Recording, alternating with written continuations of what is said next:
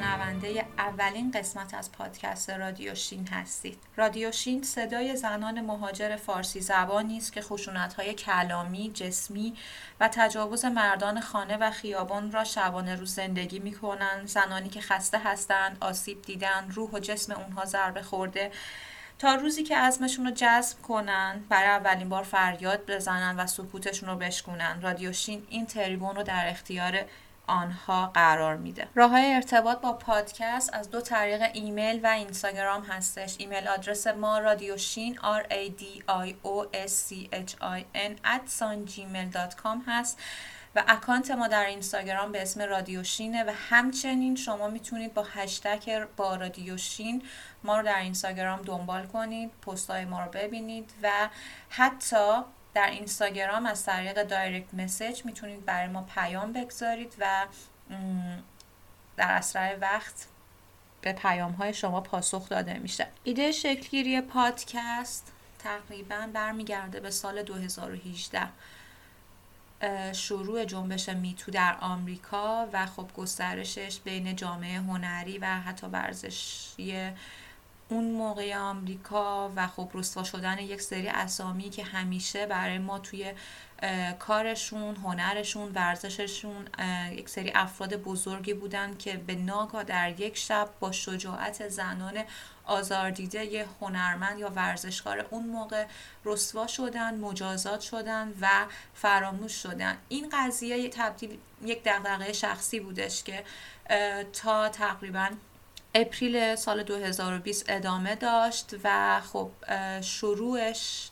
از یک صفحه اینستاگرام بود به اسم The Story of Oshin که اونجا روایت هایی منتشر می شد، اظهار نظرات شخصی بود و خب قالبش تقریباً به صورت وبلاگ نویسی بودش، تقریباً یک سری پست ها و یک سری روایت های مکتوب، تا اینکه همراه شد با قضیه میتو در ایران و خب اینکه این استقبال به صورت خیلی گسترده شد در شبکه‌های مجازی. خیلی آشکارا در مورد خشونت‌های این چنینی، آزار و اذیت‌های جنسی و تجاوزهایی که بین افراد که متجاوز، آزارگر، یک فرد شاید خلافکار سابقه دار نبود، ذهن افراد در جامعه به این سمت رفت که تجاوزگر میتونه یک فرد کاملا موجه در یک جایگاه اجتماعی موجه، یک سطح فرهنگی متوسط رو به بالا و بین اقشار خیلی مورد قبول جامعه، چه دکتر، چه هنرمند، چه ورزشکار، چه بازیگر سینما و چه فعالین حالا حقوق زنان، سیاست و خب شاخه های دیگه جامعه که از یک مقبولیتی برخوردار هستن هم اتفاق میفته. خب جامعه ایرانی و مهاجر فارسی زبان داشت عادت میکرد به این که خب یک سری تجربه جدیدی بود که آدم ها خیلی راحت داشتن تجربه های خودشون رو می نوشتن. کم کم این شجاعت رو داشتن، هم واسه نوشتن تجربهشون، هم واسه گوش کردن این روایت ها و خوندنشون و خب اونجا تصمیم بر این شد که این کار فردی به صورت خیلی حرفه‌ای تر گسترش پیدا بکنه. در نتیجه پروژه که قرار بود شکل بگیره از یک دغدغه شخصی، از یک کار تک نفره و وبلاگ نویسی تبدیل شد به یک حرکت جمعی و نتیجه اون البته خب قرار بود به شکل‌های دیگه انجام بشه، اما خب قضیه کرونا و تعطیلی کلاً سراسری باعث شدش که خب خیلی از فعالیت‌هایی که توی نظرمون بود به صورت ایده اولیه انجام شدنش در واقع غیر ممکن بشه و در نهایت تصمیم بر این شدش که این ایده به صورت پادکست در بیاد و این قسمتی رو که شما شنونده اون هستید و اصلا این که امروز این پادکست منتشر میشه و تقدیم شما میشه حاصل بیش از شش ماه کار کار و تلاش جمعی بوده با مشورت یک سری افراد کاردان و خیلی حرفه‌ای که باعث شدش تمام تلاش ها بر این بودش که این پادکست به بهترین شکل برنامه ریزی بشه، تولید محتواش انجام بشه و منتشر بشه و تمام تلاش همه دست اندرکارانی که تا امروز مشارکت کردن برای ساخت پادکست و در آینده این مشارکت رو ادامه میدن این هستش که ما در وهله اول بتونیم آگاه سازی رو هم در پیشگیری حوادث این چنینی و هم در نحوه برخورد با اطرافیانی که دچار این خشونت و خشونت‌های جنسی شدن یا بهشون تجاوز شده گسترش بدیم. یه نکته هم اشاره باید بکنم اینجا که وقتی در مورد راه‌های آگاه‌سازی صحبت می‌کنیم یا طرز مواجهه با افرادی که آسیب دیدن در برابر خشونت‌ها و تجاوز،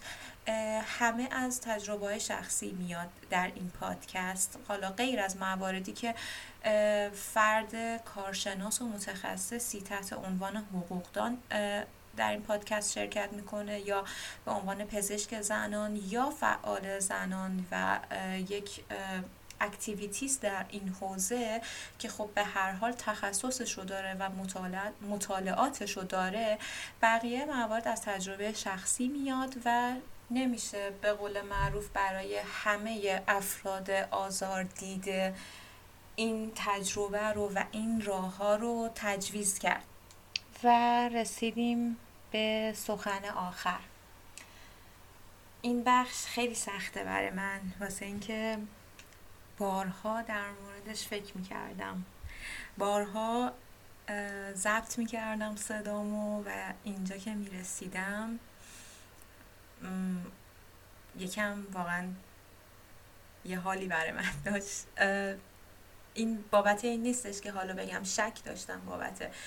انتشار این اصلا پادکست اصلا پادکست نباشه یا حالا هر چیز دیگه باشه، فقط در مورد این بخش که آیا اینو بگم یا نگم. ولی به هر حال یه راهی رو شروع کردیم که بدون شک تمام افرادی که قرار ما میزبان صدای اونها باشیم، میزبان داستان زندگی اونها باشیم، در اولین قدمی که گذاشتن و میگذارن شجاعتشونه و خیلی خیلی این شجاعت با ارزشه، برای اینکه داریم در مورد یک این قصه ها و این تجربه ها از جایی میاد، از بستر یک فرهنگ و جامعه‌ای میاد که شاید کمتر از یک ساله که تازه داره عادت میکنه به یک سری کلمه هایی که در گذشته تابو بوده، هیس بوده، یعنی باید همه ساکت میشدیم و یک آدم نجیب، یک دختر نجیب، یک زن نجیب باید آروم میشد و کنار میومد و صداش بلند نمیشد. خانم آقایون، پادکست رادیو شین از دو تا کلمه تشکیل شده. رادیو شین ترکیب دو کلمه رادیو اوشین هستش. دغدغه‌های شخصی دختری به اسم اوشین هست که تقریباً بیست و دو ساله که درگیر این قضیه هست و یک جوری در یک ظهر بهاری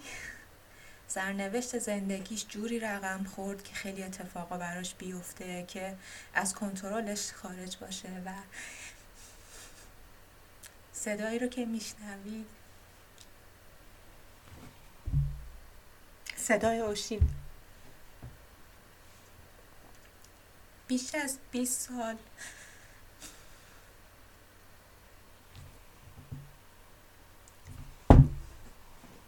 ببخشید